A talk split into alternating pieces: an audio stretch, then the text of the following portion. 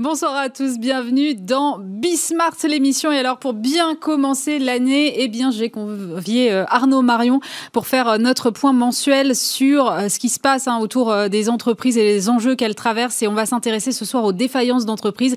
C'est vrai qu'elles ont reculé 30% l'année dernière. Alors, est-ce qu'on va avoir une vague de défaillances cette année pour compenser? On en parlera dans quelques instants. On fera aussi un point sur l'avenir du marketing. Le marketing est-il mort? Je poserai la question à Denis Gancel. On sera également avec euh, le patron de Nestlé Céréales France pour euh, décrypter les nouvelles tendances autour des céréales du petit déjeuner. Et puis on terminera avec un entrepreneur euh, qui veut faciliter l'accès à l'eau potable. Il est formidable, vous allez voir ça dans un instant. C'est Bismart l'émission, c'est parti.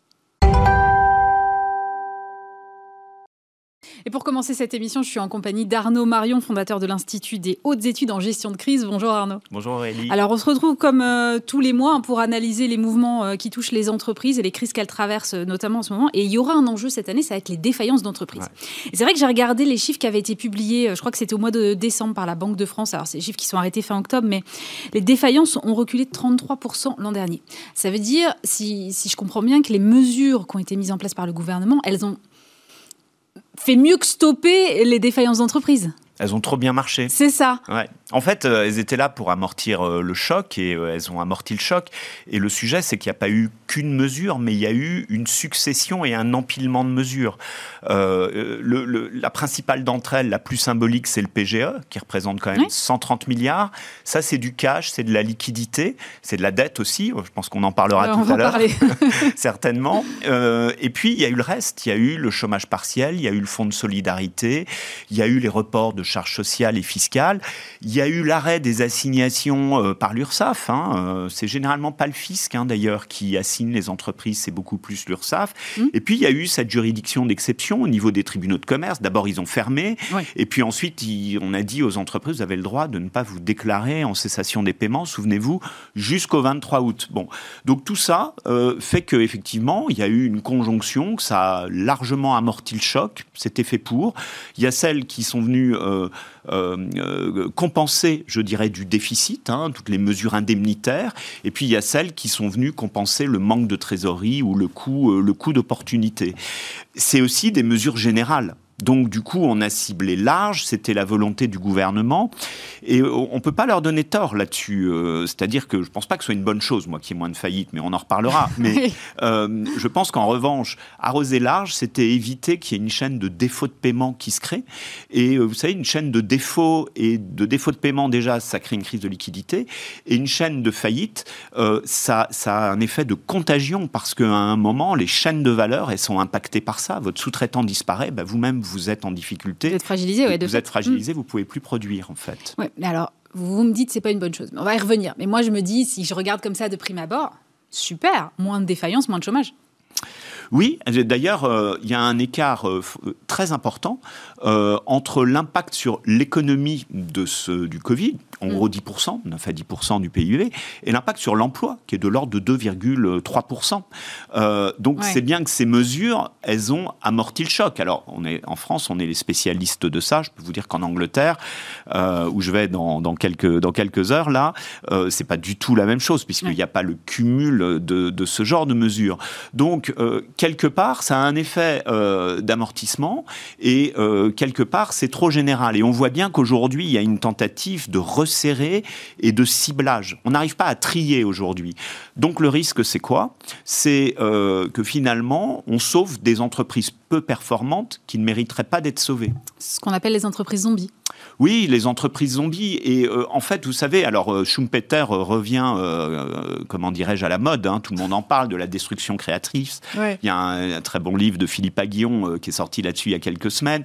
Il y a Patrick Artus, bien évidemment, qui en parle. France Stratégie, dans son rapport du 14 décembre, en parle dans son introduction, ou le Conseil national de la productivité également. C'est-à-dire que eux-mêmes, ces organes, disent mais on a besoin des défaillances parce que s'il y a pas assez de défaillances, ça veut dire qu'on est en train d'éviter que des entreprises peu performantes déposent leur bilan et c'est pas une bonne chose. Les défaillances d'entreprises contribuent à hauteur de 40% à la productivité globale d'une année en termes macroéconomiques. oui, c'est la destruction créatrice. Ce qui 40% Oui, 40% de de l'augmentation de la productivité. Pourquoi Ce qui est moins performant disparaît, donc par définition. Ah oui, ça fait augmenter la productivité. Ça, augmente la productivité globale. et globalement, les concurrents qui restent en bénéficient. Il y a des effets d'aubaine. Euh, en fait, faillite crée généralement mouvement d'acquisition, de reprise, de consolidation ou autre. Et ça donne plus de place peut-être à des euh, entreprises qui ont un avenir et qui permet et qui innovent davantage et qui investissent davantage en innovation et qui donc ont un futur plus plus brillant, plus assuré. C'est ça. Il y a à la fois la notion de taille critique et puis il y a la notion une entreprise peu performante. Elle est souvent trop endettée. Euh, une entreprise qui est performante et endettée, son mal, c'est l'endettement. C'est ça qu'il faut soigner. Mais une entreprise qui n'est pas performante et endettée, elle a aucun avenir. C'est ça l'entreprise zombie. D'ailleurs, c'est intéressant, c'est que euh, dans, dans, son interrogation, ils ont été prudents, euh, le Conseil d'analyse économique et France Stratégie, ils disent c'est davantage une hibernation qu'une zombification. la zombification étant, bien évidemment, de la dette sur de l'entreprise euh, non performante. Là, effectivement, c'est zombie. Si c'est une hibernation, ça veut dire qu'on va se réveiller un moment. Ça veut dire qu'on va se réveiller un moment. Alors maintenant, euh, les, perspectives, euh, c'est quand même de se dire, selon les secteurs, les secteurs peu touchés, il y aura peut-être un regain de 2% des faillites. Les secteurs moyennement touchés, il y aura un regain de 12%. Et les secteurs très touché. J'ai lu 25%. 25%. Ouais, c'est ça, pour l'hôtellerie-restauration, par bah, exemple. On est exactement là-dedans. On est dans, vous savez, dans ce que Patrick Artus appelle une déformation de la géographie sectorielle aujourd'hui. Mm. Hein. Il y a des secteurs qui s'en sortent, euh, qui sont euh, les, les, les, les, telcos, le online, euh, la pharmacie, l'agroalimentaire, qui s'en sortent, qui doivent représenter à peu près 14 ou 15% des emplois. Et puis, il y a les secteurs beaucoup plus traditionnels, distribution traditionnelle, automobile, aéronautique, et autres, et puis bien évidemment euh, hôtellerie, restauration, entertainment euh, qui s'en sortent pas, et eux c'est 30%. La question c'est comment on va avoir une réallocation et du capital et du travail vers les secteurs qui ont le vent en poupe. Et justement, ces entreprises-là qui s'en sortent pas, euh, est-ce qu'elles vont toutes faire faillite cette année Ou est-ce que du fait qu'on a un PGE notamment qui est remboursable sur horizon 5 ans à peu près, ça va étaler ce mouvement de faillite dans le temps? Moi, j'ai tendance à penser que euh, ça va effectivement, il va y avoir euh, différents effets selon les secteurs. On voit bien que je suis pas certain que dans l'hôtellerie-restauration aujourd'hui, il y ait une si grande vague de faillite. Il y aura peut-être le rattrapage de, 2000, euh, de 2020. Euh, mais aujourd'hui, on est dans une logique très indemnitaire. Vous avez vu que euh, de semaine en semaine, quasiment, on est en train de remonter les seuils systématiquement et on, on est, on va quasiment dans l'indemnisation d'une perte d'exploitation, en fait. Alors qu'avant, on était sur des mesures ciblées. Et la question que vous posez sur le, le PGA est très intéressante. C'est qu'en fait, on voit bien que tout ça a un effet sur le taux d'endettement de ces entreprises. Le PGA a été génial pour amortir la liquidité, on mm-hmm. rappelle, 130 milliards. 60, 60, à 70 milliards sont thésaurisés, euh, une soixantaine de milliards a été consommé. Euh, et euh, cette dette vient s'ajouter à la dette d'avant. Et en fait, le risque, c'est que les entreprises soient trop endettées, donc n'arrivent plus à s'endetter, mais alors là, pour financer de la croissance, de l'innovation, de la R&D, de la consolidation, du développement, de la transformation, qui est le thème qui m'est très cher.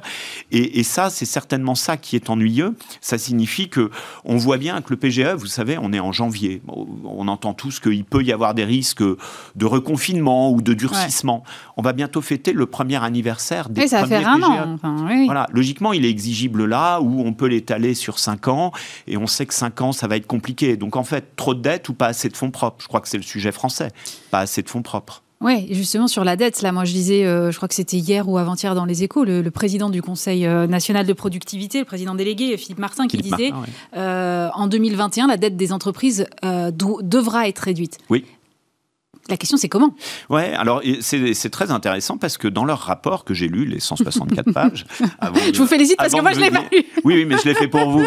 euh, il, donne des pistes. Il dit bon, alors en fait, il y a le cas où il y a de la dette, ça peut être directement renégocié avec les créanciers. Regardez, il y a des exemples de, sociétés cotées, on les a vus, euh, c'est ce qui s'est fait. Euh, vous avez Europcar, vous avez Solocal. Oui, voilà, les dettes. Euh, bah, c'est assez classique. C'est les créanciers qui viennent. Mm. C'est généralement les grandes entreprises. Ils font du swap debt to equity, comme on dit.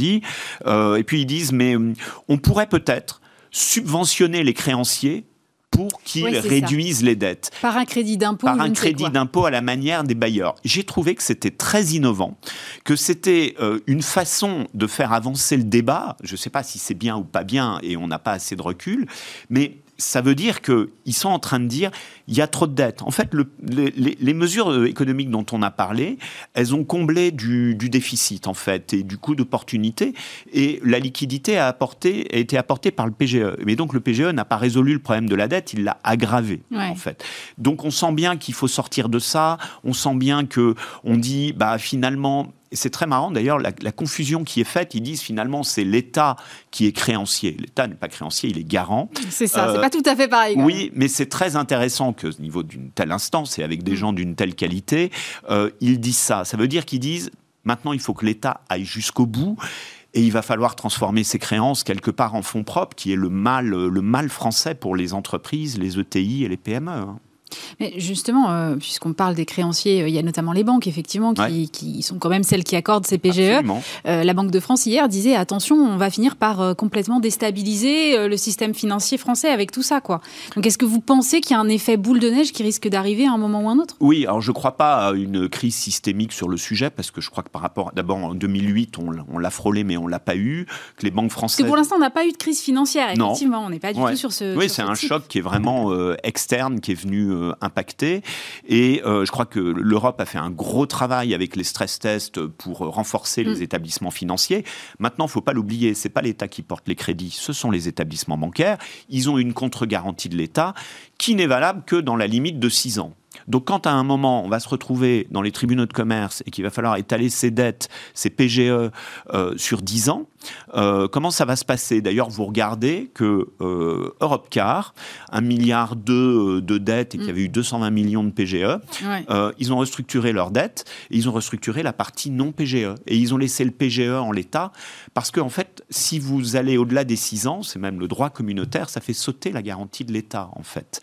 Et la garantie de l'État ne joue que s'il y a défaillance de l'entreprise, pas forcément restructuration. Donc on sent qu'il va falloir trouver les mécanismes d'ajustement pour tout ça. Et le, Conseil de la productivité et euh, France Stratégie poussent en fait les entreprises en disant il faut faire de la publicité sur les mesures de prévention dans les tribunaux de commerce et sur les procédures de conciliation. Et je crois qu'ils ont raison. Je crois que c'est ce qu'il faut faire effectivement. Mais ça, c'est valable sur les entreprises qui, ont, qui sont performantes ou relativement performantes mais endettées. C'est pas valable sur les entreprises qui ne sont pas performantes, bien évidemment, et endettées. Parce que euh, le tribunal de commerce n'a jamais résolu le problème de la performance des entreprises. Elle résout le problème de la structure financière. Donc on sent qu'il va y avoir des débats très intéressants dans le, dans le futur et qu'effectivement, l'État va devoir retomber sur ses pieds et il faut absolument baisser. On parle tous de la dette publique, mais je crois que c'est la dette privée qui aujourd'hui guette euh, le, enfin, risque de paralyser un petit peu l'activité économique. C'est quoi le, PGE C'est 130, 130, milliards, Oui, c'est ça. Voilà. Et en fait, les encours euh, de crédit aux entreprises, c'est un petit peu moins de 2000 milliards.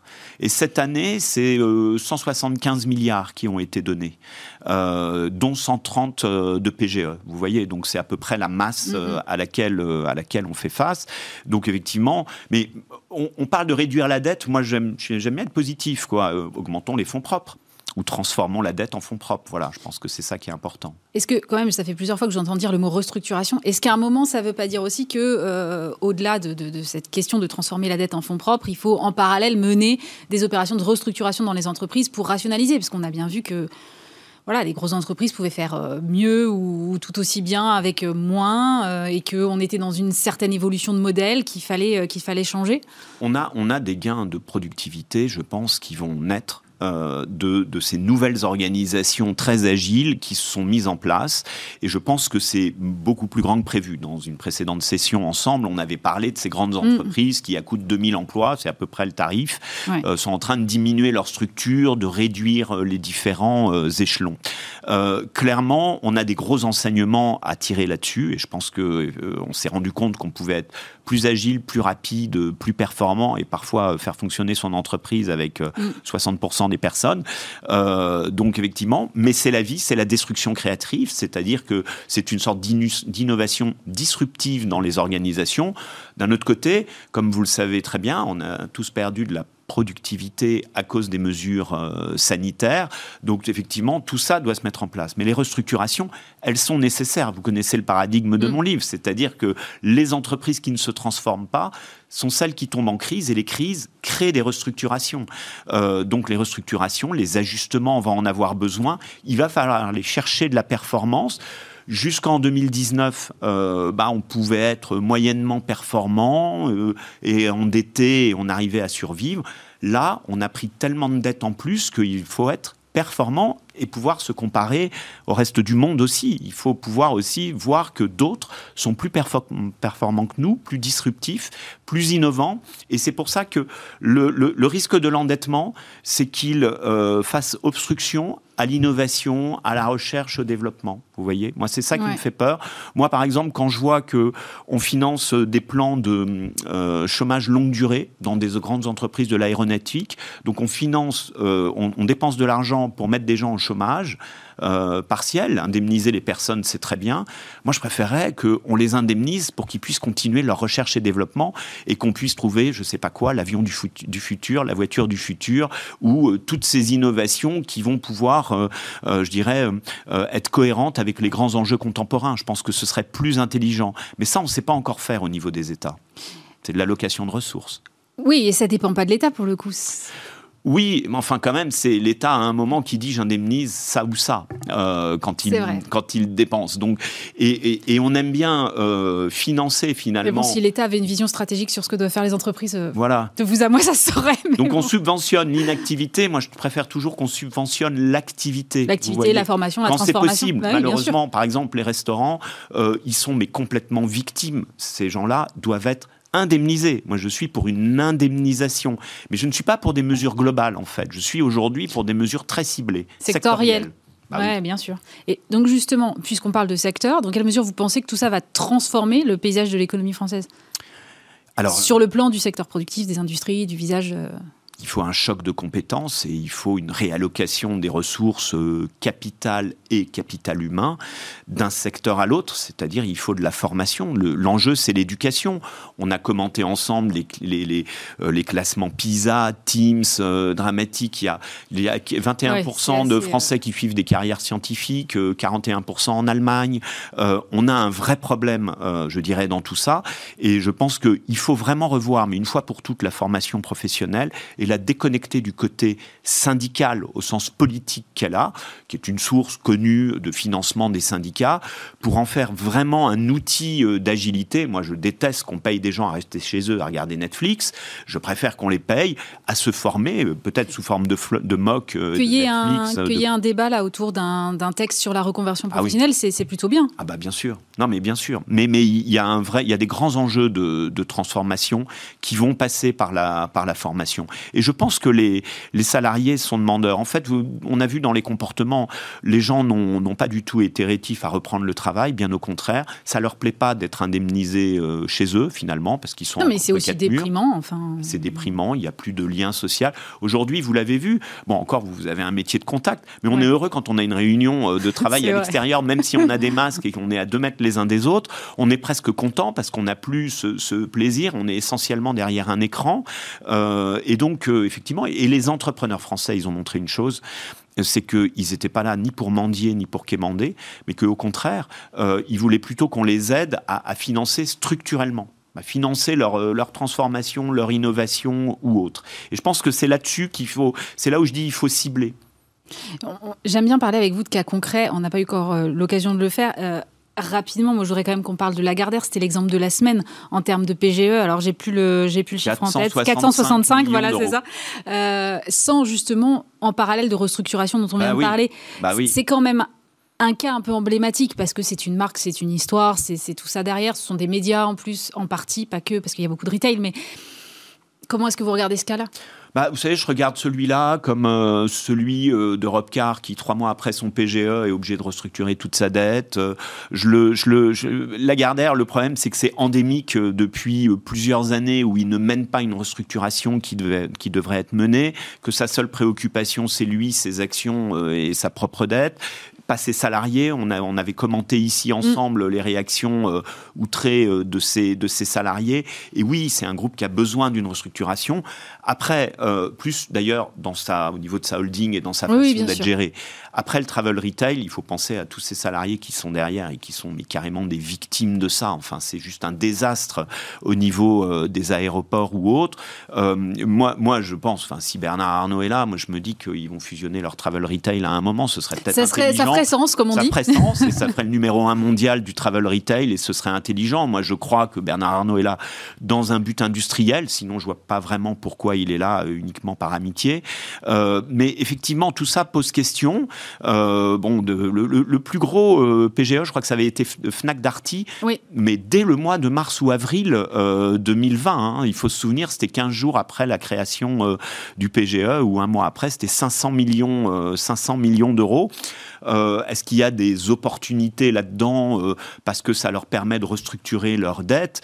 Bon, ce qu'on a vu dans le cas de Lagardère, c'est que les autres créanciers de Lagardère ont joué le jeu, ils ont remis au pot, ils ont reconfiguré les lignes de financement et il faut se féliciter qu'un groupe de cette taille, en fait, puisse être pérenne et être soutenu par ses banques. Il y a des groupes qui ne l'auraient pas été. Bon, mais après, chez Lagardère, on confond toujours finalement, c'est un groupe éponyme, donc on confond le problème. un peu le problème du groupe et donc de ses salariés derrière et le problème de son et le problème de son actionnaire euh, qui met ses problématiques en, numéro un. Mais oui, donner de l'argent sans condition, bah euh, moi ça me gêne en tant que libéral, euh, ça me gêne beaucoup. C'est-à-dire que je pense qu'à un moment on va aller vers du ciblage sectoriel et on va aller vers on fait ça, mais vous devez vous restructurer. Mais ça, va, faut oser le faire faut oser le faire. Il faut pas condamner les petites entreprises là-dessus, parce que, euh, vous voyez, il faut les accompagner dans leur restructuration. Euh, mais les grandes entreprises, je pense que l'État a les moyens de demander des choses. Moi, je sais que si j'avais été au gouvernement, ce que je ne suis pas et ce que je ne veux pas, et euh, je sais que j'aurais dit, OK, on restructure la dette, mais alors, euh, je sais pas, la, la, démocratie actionnariale, ça doit peut-être venir, et puis vous faites la paix entre tous, et puis Ce que vous êtes en train de me dire quand même, c'est que euh, l'État doit demander des garanties aux entreprises. Ça va pas plaire au Medef. Hein. Oui, non, mais ouais, mais c'est un cas un peu particulier, la Gardère. C'est des cas emblématiques. C'est pas des garanties, mais je pense que euh, le sans condition, c'est le quoi qu'il en coûte ça doit avoir une fin à un moment. Vous savez, on est aujourd'hui dans l'état assureur finalement. Euh, et euh, c'est ça avec une nationalisation des pertes, mais on a laissé les profits privatisés. Au bout d'un moment, il va falloir payer. Alors Patrick Artus vous dirait, mais c'est pas de la dette, c'est de la monnaie. Euh, il n'a pas tout à fait tort, mais bon, à un moment, on, voit quand même que c'est le, on voit quand même que c'est le problème. Tout ça, toute cette logique va s'arrêter un jour ou l'autre. Merci beaucoup Arnaud Marion, fondateur de l'Institut des hautes études en gestion de crise. On se retrouve bien sûr le mois prochain. Arnaud. Merci Aurélie. Et je suis maintenant en compagnie de Denis Gancel. Bonjour. Bonjour. Vous êtes euh, cofondateur de l'agence W. Vous publiez Lettres d'adieu au marketing. C'est euh, aux éditions Télémac. Donc, si je comprends bien, le marketing est mort ce marketing-là, il est mort. Oui, effectivement. Bah, D'abord, il faut dire les choses. Moi, j'adore le marketing. Euh, j'ai appris le marketing, mm. j'ai exercé le marketing, et le marketing, honnêtement, était un outil génial. Sauf que c'est un, comme tout génie, c'est un génie qui est sorti de la lampe et qui n'y revient pas. Il a tellement bien marché, il a tellement rempli son office qu'on est passé de la consommation à l'hyperconsommation et beaucoup des dérives de l'hyperconsommation que l'on constate aujourd'hui sont liées à la technique marchande qu'est le marketing, qui, je vous le rappelle, a été inventé après-guerre avec un objectif très particulier qui était de relancer la consommation quoi qu'il en coûte, et notamment pour accompagner les marques anglo-saxonnes dans le cadre du plan Marshall. Ça a super bien marché, voilà. Ça a, rempli son objectif. Mais oui, mais oui, ça a super bien marché. La question que nous posons avec Gilles Deléris, qui est votre cofondateur, co-auteur, qui est co-auteur de l'ouvrage, c'est de dire, euh, puisque nous rentrons au début d'un nouveau siècle, est-ce que nous allons rentrer dans ce siècle avec une technique qui date et qui a marqué positivement le siècle précédent? Et c'est ça la question que nous posons. En disant il y a urgence, parce qu'aujourd'hui les attentes du consommateur sont différentes, les mm. attentes de la société sont différentes, qu'il va falloir, surtout depuis le Covid, euh, relancer la consommation, mais il va falloir la relancer tout autrement. C'est ça la question.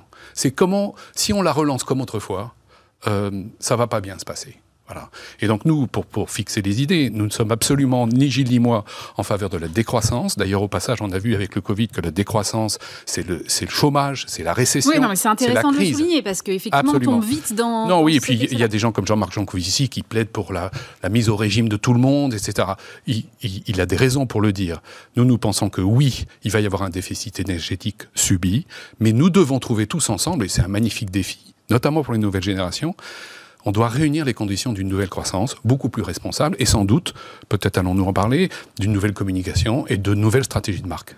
Justement, moi, ce qui m'a intéressé aussi, c'est la jeunesse de votre, de votre livre, avant qu'on aille plus profondément dans le, dans le fond. Euh, vous avez écrit ça pendant le premier confinement et en fait, ce sont vraiment des lettres. Vous avez correspondu avec votre, votre cofondateur et avec vos équipes aussi. Oui, alors on ne se prend pas pour la marquise de Sévigné, mais en fait, on s'est dit, mais finalement, il y a un genre très ancien, très peu utilisé, qui est le genre de la correspondance. Et ça nous a amusé, une sorte de vintage approche, ouais. de, de, relancer le thème de la correspondance, puisque Gilles et moi avons cofondé W il y a 22 ans. On n'a jamais été séparés pendant 22 ans, sinon par une vitre. Et euh, on s'est dit, mais finalement, puisque nous sommes séparés, nous allons nous écrire, puisque on a eu la chance de faire déjà trois livres ensemble. Eh bien, ce, celui-ci, c'est un livre de correspondance qui, je tiens à le souligner, a associé tous les managers de l'agence. Euh, ça a été aussi une façon d'abord de vous savez, le, le, confinement a été marqué par le fait que euh, on, les, les, espaces ont été inversés. Autrefois, on avait euh, pas de temps et beaucoup d'espace, et là, on a eu plus d'espace puisqu'on était confiné, mm. et on a récupéré du temps. Et ben, on a mis à profit ce temps-là pour essayer, non pas de façon prétentieuse, réfléchir au monde de demain, mais en tout cas balayer devant notre porte et de réfléchir à nos, à nos pratiques, l'organisation de nos agences, parce que ce serait un compte de dire que tout le monde doit changer sauf nous, ouais. et, et, et d'essayer de faire un travail un peu introspectif pour une remise en cause, une, en cause profonde de nos pratiques et de, et de, et de nos métiers. Mais j'ai l'impression quand même que ce travail de réflexion que vous engagez là, il est plutôt commun à l'ensemble de la filière. Il y a d'ailleurs des états généraux de la communication, et je crois que vous voulez inscrire votre bouquin dans cette démarche-là. Qu'est-ce qui fait que la filière est arrivée à ce point-là de questionnement alors d'abord, nous participons aux travaux de la filière. Moi, je, je fais partie des commissions et je, je, trouve que le travail engagé est formidable, que ceux qui s'en occupent le font de façon formidable. Et euh, ces lettres d'adieu euh, sont versées aux États généraux, vraiment, comme une contribution qui se veut la plus constructive euh, possible. Ouais.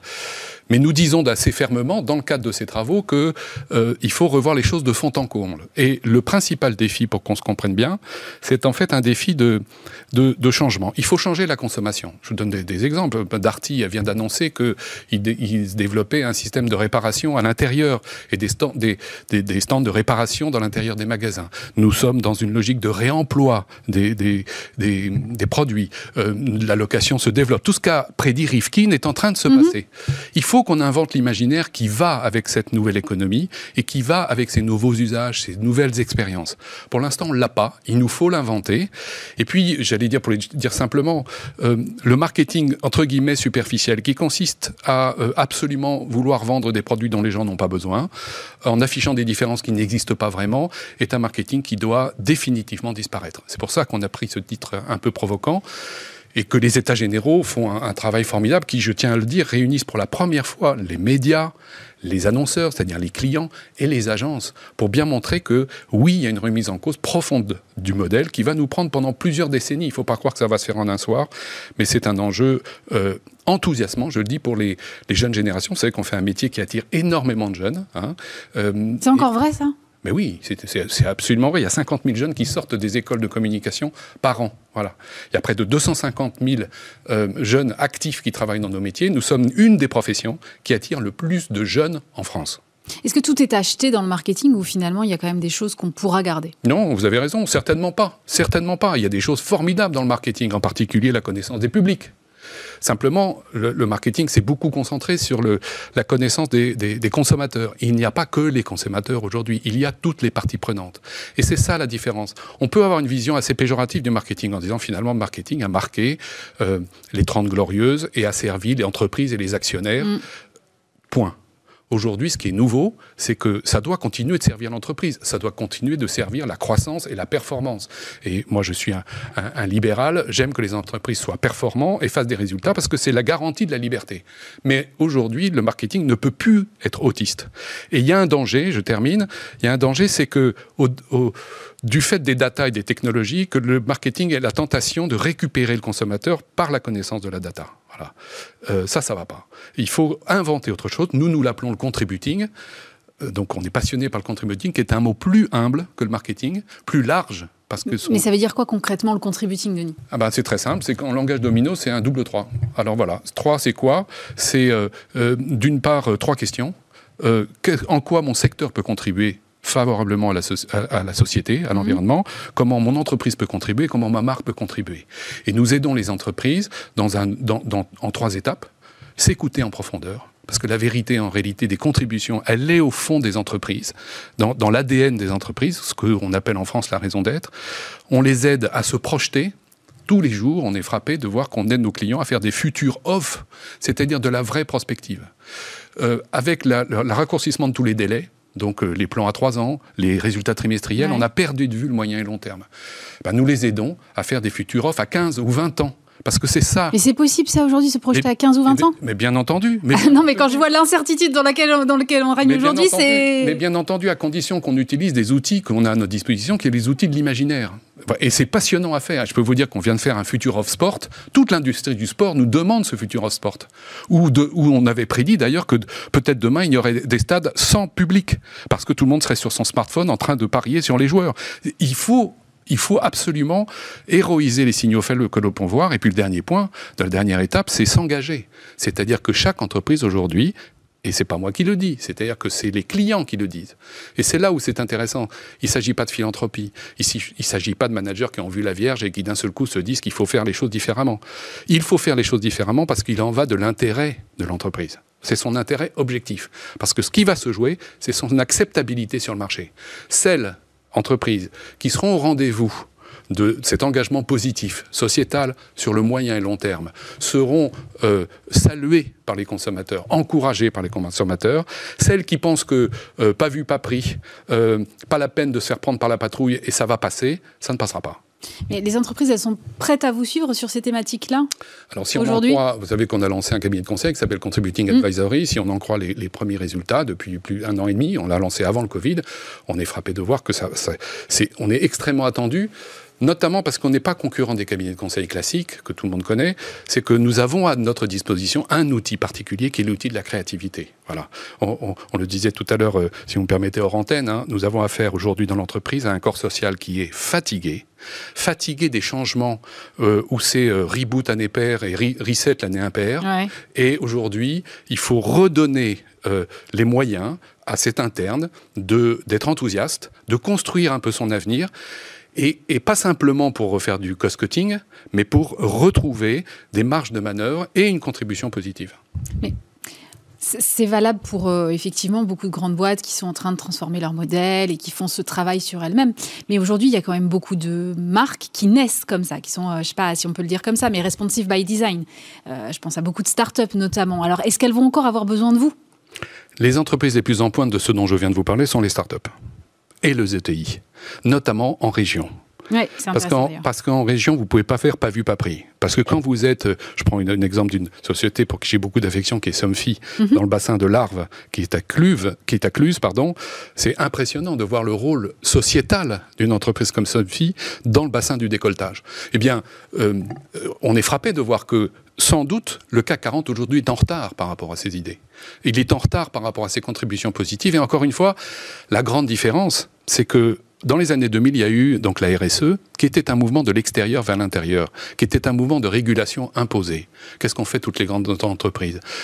Elles ont créé des départements RSE et surtout en disant surtout laissez-nous tranquilles et ne touchez pas trop à notre business model.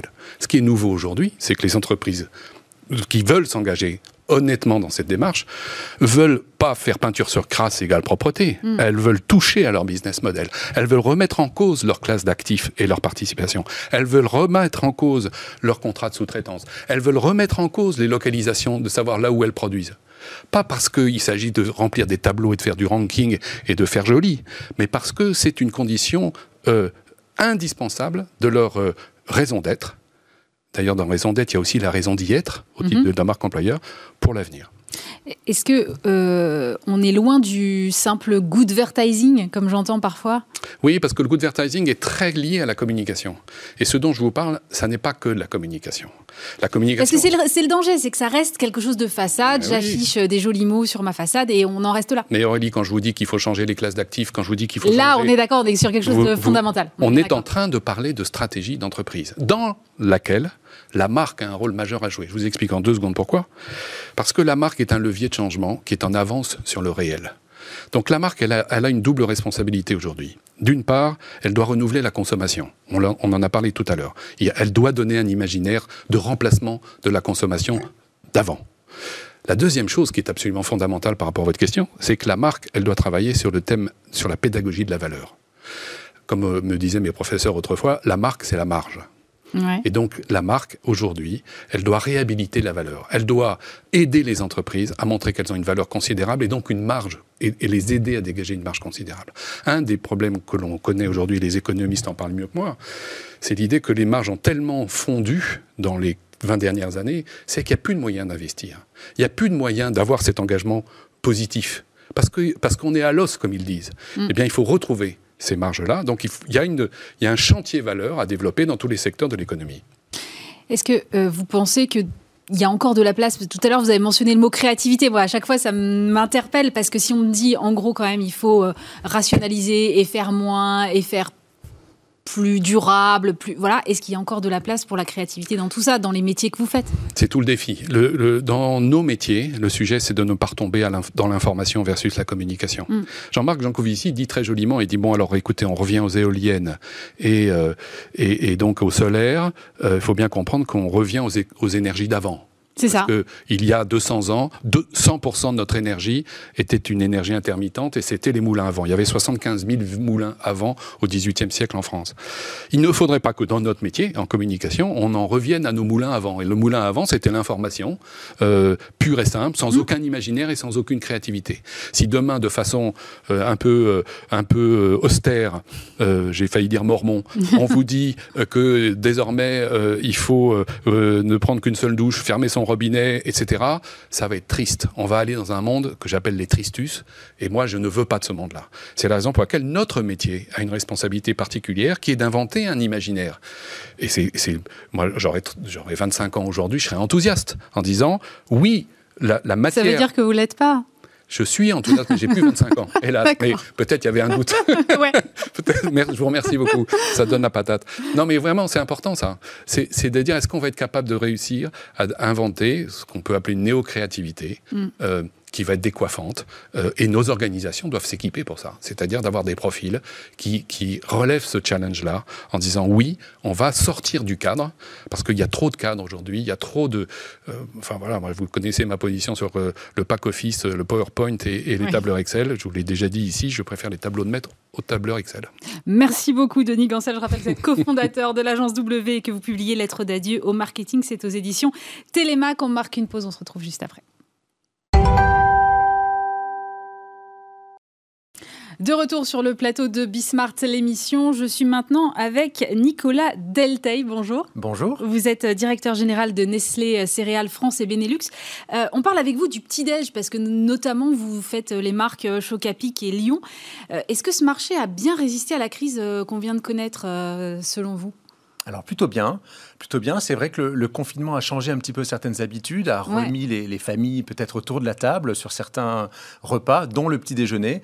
Donc dans l'ensemble, les catégories du petit déjeuner ont plutôt, ont plutôt performé, dont la catégorie des céréales petit déjeuner, tout à fait.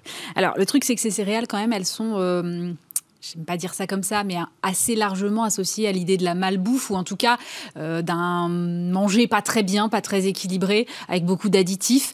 Euh, comment vous, vous regardez ça? Alors en fait, ce qui est intéressant de voir, par exemple, si on reprend sur ce premier confinement, donc il y a euh, les céréales petit déjeuner sont présentes dans deux tiers des foyers français à peu près. C'est beaucoup quand même. C'est assez, c'est 65% de pénétration, c'est assez important.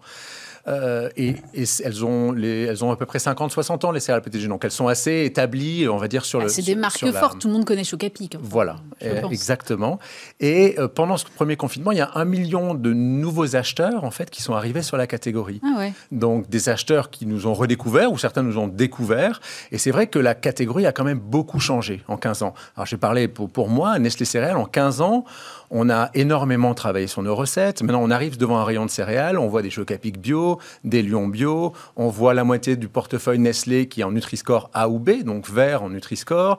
On voit qu'on a lancé une gamme euh, NAT hein, l'année dernière, qui au début de l'année dernière, qui est 100% d'origine naturelle, euh, sucrée avec des fruits. Donc, je, pense qu'aussi beaucoup de, clichés qu'il peut y avoir sur la, sur la, sur la, sur la catégorie euh, sont maintenant un petit peu en train de tomber du fait du travail des marques et en particulier de ce qu'on fait de nous.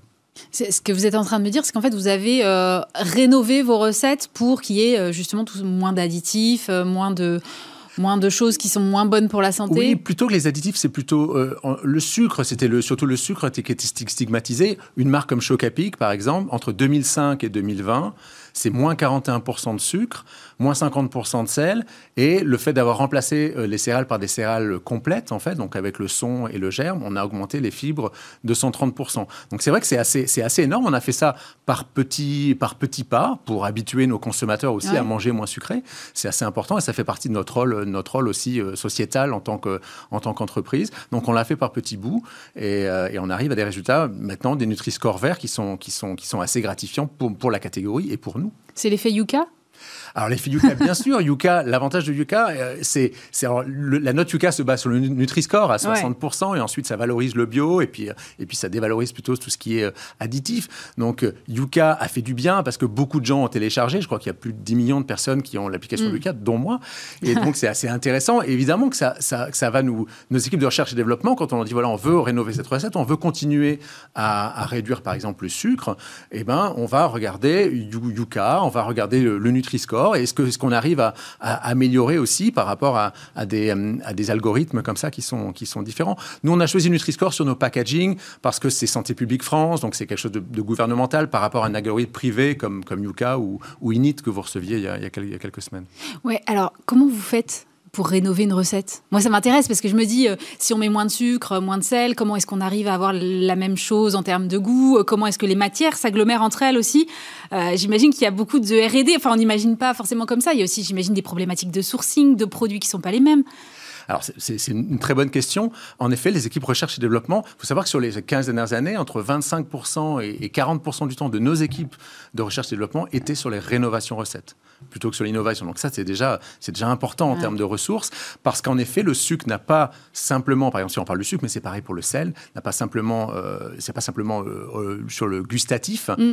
c'est aussi sur l'apparence du produit, sur la croustillance du produit. Donc quand on enlève du sucre et qu'on rajoute par exemple du blé complet, le blé complet a une certaine amertume, donc il faut travailler, il faut peut-être réduire un petit peu le blé, rajouter du maïs ou du riz, des farines qui sont un petit peu plus, qui sont un petit peu moins amères. Donc il y a tout un travail qui est assez, qui est assez important pour euh, continuer à répondre aux attentes de goût des consommateurs, parce que les consommateurs veulent des produits plus sains, mais ils veulent exactement le même goût. oui, c'est tout, c'est tout le euh, problème. exactement, mais c'est vrai que si on regarde maintenant un choc à pic d'il y a 15 ans et un choc à pic de maintenant, en effet, le, niveau de sucre et de sel est, euh, a vraiment plus rien à voir. C'est quasiment plus le même produit. On a gardé ce goût chocolaté, bien sûr, et cette céréale croustillante, mais ça a bien changé.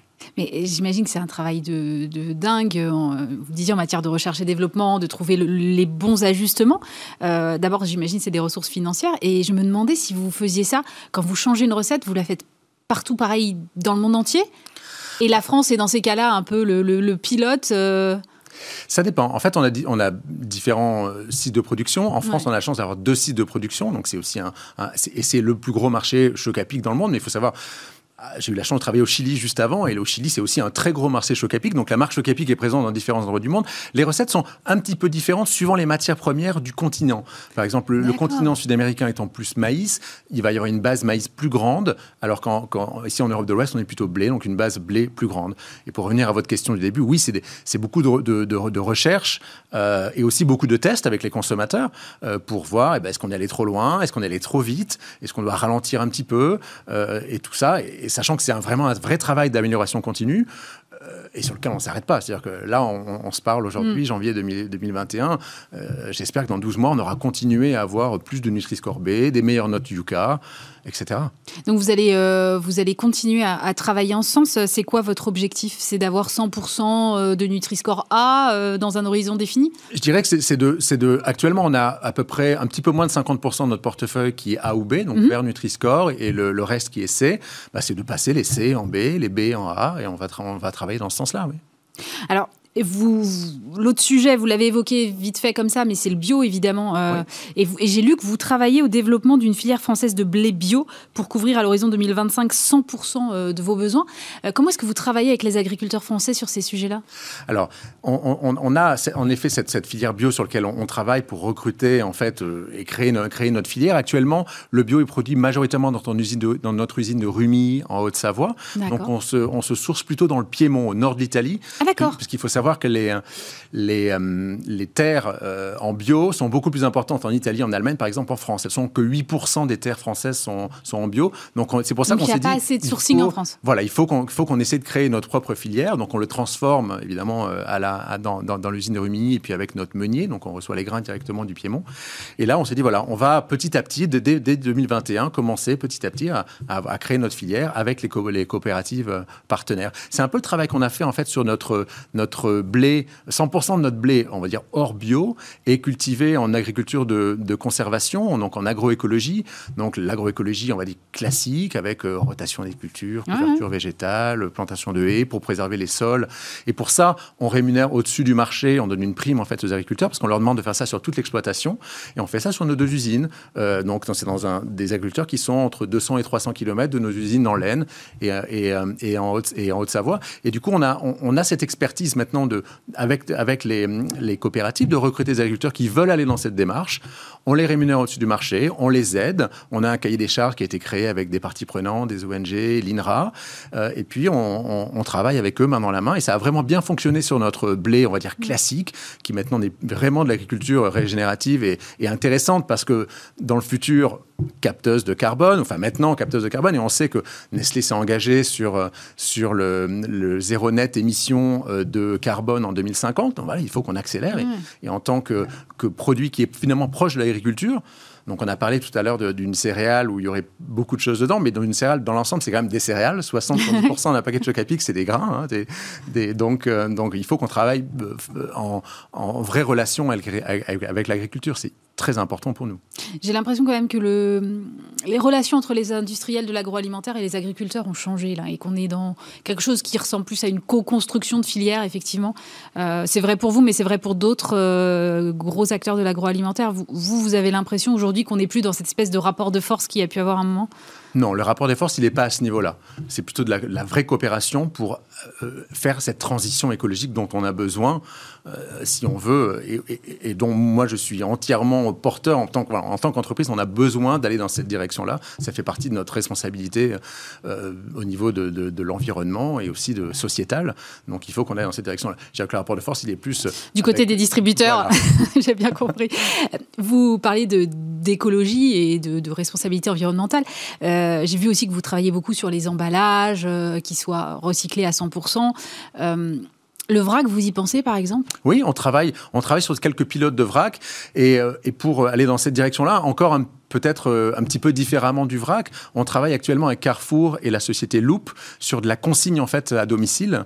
Donc vous pouvez aller dans un Carrefour, euh, Carrefour City sur Paris par exemple, ou acheter sur, sur Carrefour sur Internet, avoir un choc à pic bio dans un bel emballage en, en, acier euh, inoxydable, le consommer chez vous, le ramener au magasin ou le ramener au livreur qui va vous, qui va vous livrer vos courses. Il va être nettoyé, renvoyé à l'usine, on le re-remplit. Donc en fait, le même packaging va C'est le retour de la consigne. Voilà, le retour de la consigne. Et fait un, pilote assez intéressant avec ces sociétés Loop et euh, qui, euh, qui, euh, qui, est en train de qui, qui, a démarré il y a quelques mois, sur lequel on est, on est, on est vraiment à l'écoute de toutes ces, de, de, toutes ces, ces, initiatives pour bah, réduire notre impact et, être, être plus vertueux. Ça, c'est vraiment important pour une entreprise maintenant. Merci beaucoup, Nicolas Deltaï. Je rappelle que vous êtes directeur général de Nestlé Céréales France et Benelux. Merci à vous.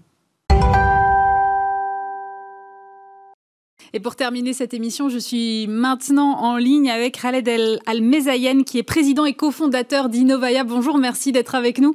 Alors, vous êtes docteur en pharmacie industrielle. Vous avez lancé, euh, je crois, il y a un petit peu plus de deux ans, Innovaya, entreprise spécialisée dans le traitement et le recyclage de l'eau. Moi, j'ai envie de savoir qu'est-ce qui vous a poussé à vous lancer sur ce segment particulier? Alors, euh, tout d'abord, je, suis tombé dans l'eau euh, maintenant il y a un peu plus de sept ans. Euh, j'étais en mission humanitaire à la frontière syrienne en Turquie, dans un camp de réfugiés syriens. pour la petite histoire, je suis à, moitié syrien et à moitié roumain. Et j'étais dans ce camp de réfugiés et c'est là où je me suis rendu compte qu'il y avait un gros problème d'accès à l'eau potable dans ces zones isolées, difficiles d'accès et de conflits. Et puis j'ai voulu mettre à disposition mon savoir sur le, traitement de l'eau, parce que j'ai fait un, doctorat en pharmacie euh, industrielle et j'ai fait du génie des process. Et effectivement, euh, j'avais des connaissances dans la filtration de l'eau et le traitement de l'eau. Et, c'est comme ça que je suis tombé dedans. Et maintenant, ça fait sept ans que je dédie ma vie, un peu plus de sept ans que je dédie ma vie au, traitement de l'eau et, et à, à la résolution de ce problème qui touche euh, plus de 2 milliards de personnes dans le monde maintenant.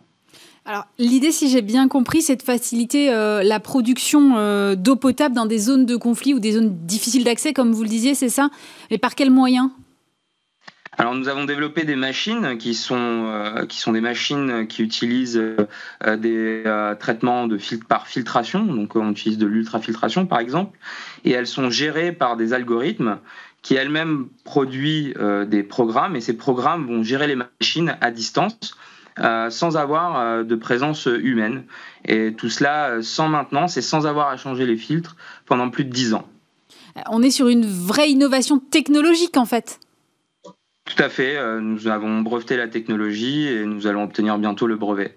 Alors, l'idée, c'est de permettre la, de réduire la dépendance à l'aide humanitaire. En fait, c'est ce que vous a appris votre expérience sur le terrain, qu'on ne pouvait pas passer comme ça trop d'heures euh, et de jours peut-être, ou même, je ne sais pas, de semaines à attendre que l'eau potable arrive alors c'est le, gros problème justement des, zones isolées et difficiles d'accès, c'est que vous êtes dépendant en fait de l'aide humanitaire, vous êtes dépendant de, du water trekking. Hein. dans la plupart des, camps de réfugiés, euh, vous avez euh, une citerne d'eau qui va venir et remplir une autre citerne qui se trouve dans le camp.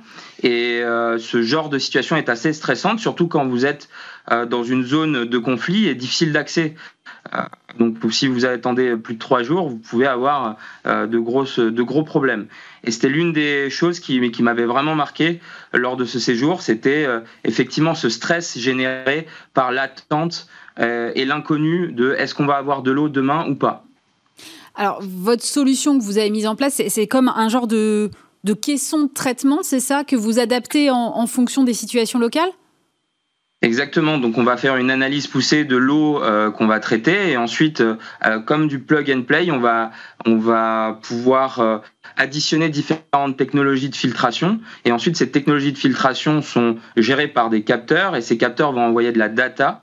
Et cette data va nous dire comment la machine doit se comporter, quand est-ce qu'elle se, doit se nettoyer, quand est-ce qu'elle doit fonctionner, quand est-ce qu'elle doit s'arrêter? Et alors, j'ai lu que vous disiez que votre système était conçu avec le moins de maintenance et de consommables. Comment vous faites? Justement, euh, donc euh, les capteurs vont envoyer la data. Cette data va nous dire à quel moment les filtres euh, sont sales et ensuite donc les filtres vont s'auto-nettoyer en faisant ce qu'on appelle des backwash ou des rétro-lavages. Et ces rétro-lavages sont optimisés pour justement ne pas utiliser ni de produits chimiques, mais également ni attendre que le filtre soit complètement euh, colmaté. Euh, voilà, c'est un petit peu, pour faire simple, euh, la technologie qu'il y a derrière ce que l'on a développé. Alors j'ai l'impression que c'est une solution qui est quand même très technologique. Je me dis, ça doit coûter cher. Alors, ça dépend de comment on voit les choses, mais nous, nous arrivons à, un coût annuel hein, par personne de environ 3 euros par personne pour avoir 20 litres par jour et par personne d'eau potable. Ça me paraît assez dérisoire dit comme ça. ça l'est parce qu'on arrive à, faire ça. Donc effectivement, nos machines sont dimensionnées euh, pour euh, fournir de l'eau entre 500 personnes et 20 000 personnes dans d'autres cas. Donc nous arrivons à faire des machines plus ou moins euh, grosses. Mais voilà, ce sont des machines qui traitent, qui traitent différents volumes à partir d'une eau de surface. Par exemple des rivières, des lacs, une source d'eau à proximité. Et, et, à partir de là, nous dimensionnons ces machines euh, pour qu'elles soient complètement autonomes. Et qui sont vos clients alors aujourd'hui? C'est plutôt des ONG On travaille avec des ONG, on travaille également euh, avec des autorités locales euh, et aujourd'hui nous travaillons également avec des collectivités. nous avons d'ailleurs un projet dans les dom pour travailler sur les zones isolées et difficiles d'accès. Est-ce que c'est facile Ou non connectées, excusez-moi. Je vous en prie. Est-ce que c'est facile de financer une entreprise euh, comme la vôtre dans ce domaine-là? Euh, non, c'est pas c'est pas facile parce que ce n'est pas forcément euh, un investissement classique. Hein. ce sont des, des, entreprises qui demandent pas mal d'investissement dans du hardware, dans du software. Euh, donc c'est aussi de la deep tech, hein, donc euh, c'est assez compliqué de trouver du financement. Euh, mais à partir du moment où on, s'attaque à un enjeu aussi primordial que, que l'accès à l'eau, effectivement, ça commence à intéresser pas mal de, pas mal de personnes. Est-ce que vous avez des idées du coup de, de diversification? Alors nous, déjà, nous travaillons également avec des industriels pour les aider à traiter leurs effluents, parce qu'on on parle d'eau, mais on parle aussi d'effluents.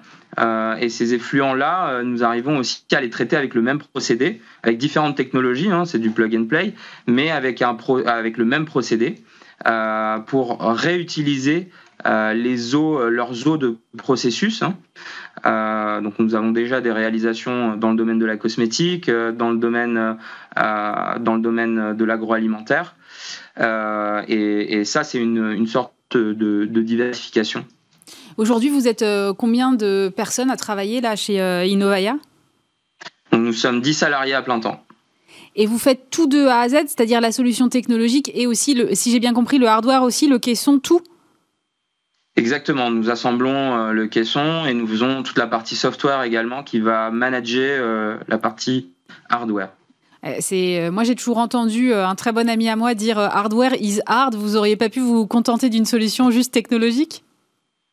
Euh, c'est une très bonne question. Effectivement, euh, notre idée, c'est que si vous si vous, vous basez uniquement sur la data, parfois vous comprenez pas ce que la data veut dire. Donc nous, on voulait vraiment allier le côté hardware et software euh, pour vraiment avoir une compréhension, une, haute compréhension de, de, de ce qui se passe dans la machine. Euh, vous aviez euh, déjà fait quelque chose d'un peu similaire en, Roumanie auparavant. Euh, là, ça fait maintenant, je crois, deux ans que vous avez lancé Innovaya en France. comment est trois Comment est-ce que vous voyez le, développement de votre entreprise? Eh bien, l'année dernière, ça a été un, petit peu difficile. Je pense que, comme pour la plupart des, entreprises et notamment des startups, là, nous, nous attaquons l'année 2021 avec beaucoup de projets qui vont normalement se réaliser. Donc euh, nous, devrions avoir une croissance euh, exponentielle cette année. Merci beaucoup, Khaled Almezayen. Je rappelle que vous êtes euh, président et cofondateur d'Innovaya. Merci d'avoir été avec nous en duplex depuis Lyon. Bismart, l'émission, c'est fini pour aujourd'hui. On se retrouve bien sûr vendredi prochain. Et d'ici là, vous avez rendez-vous dès lundi avec Stéphane Soumier. Passez un très bon week-end sur Bismart.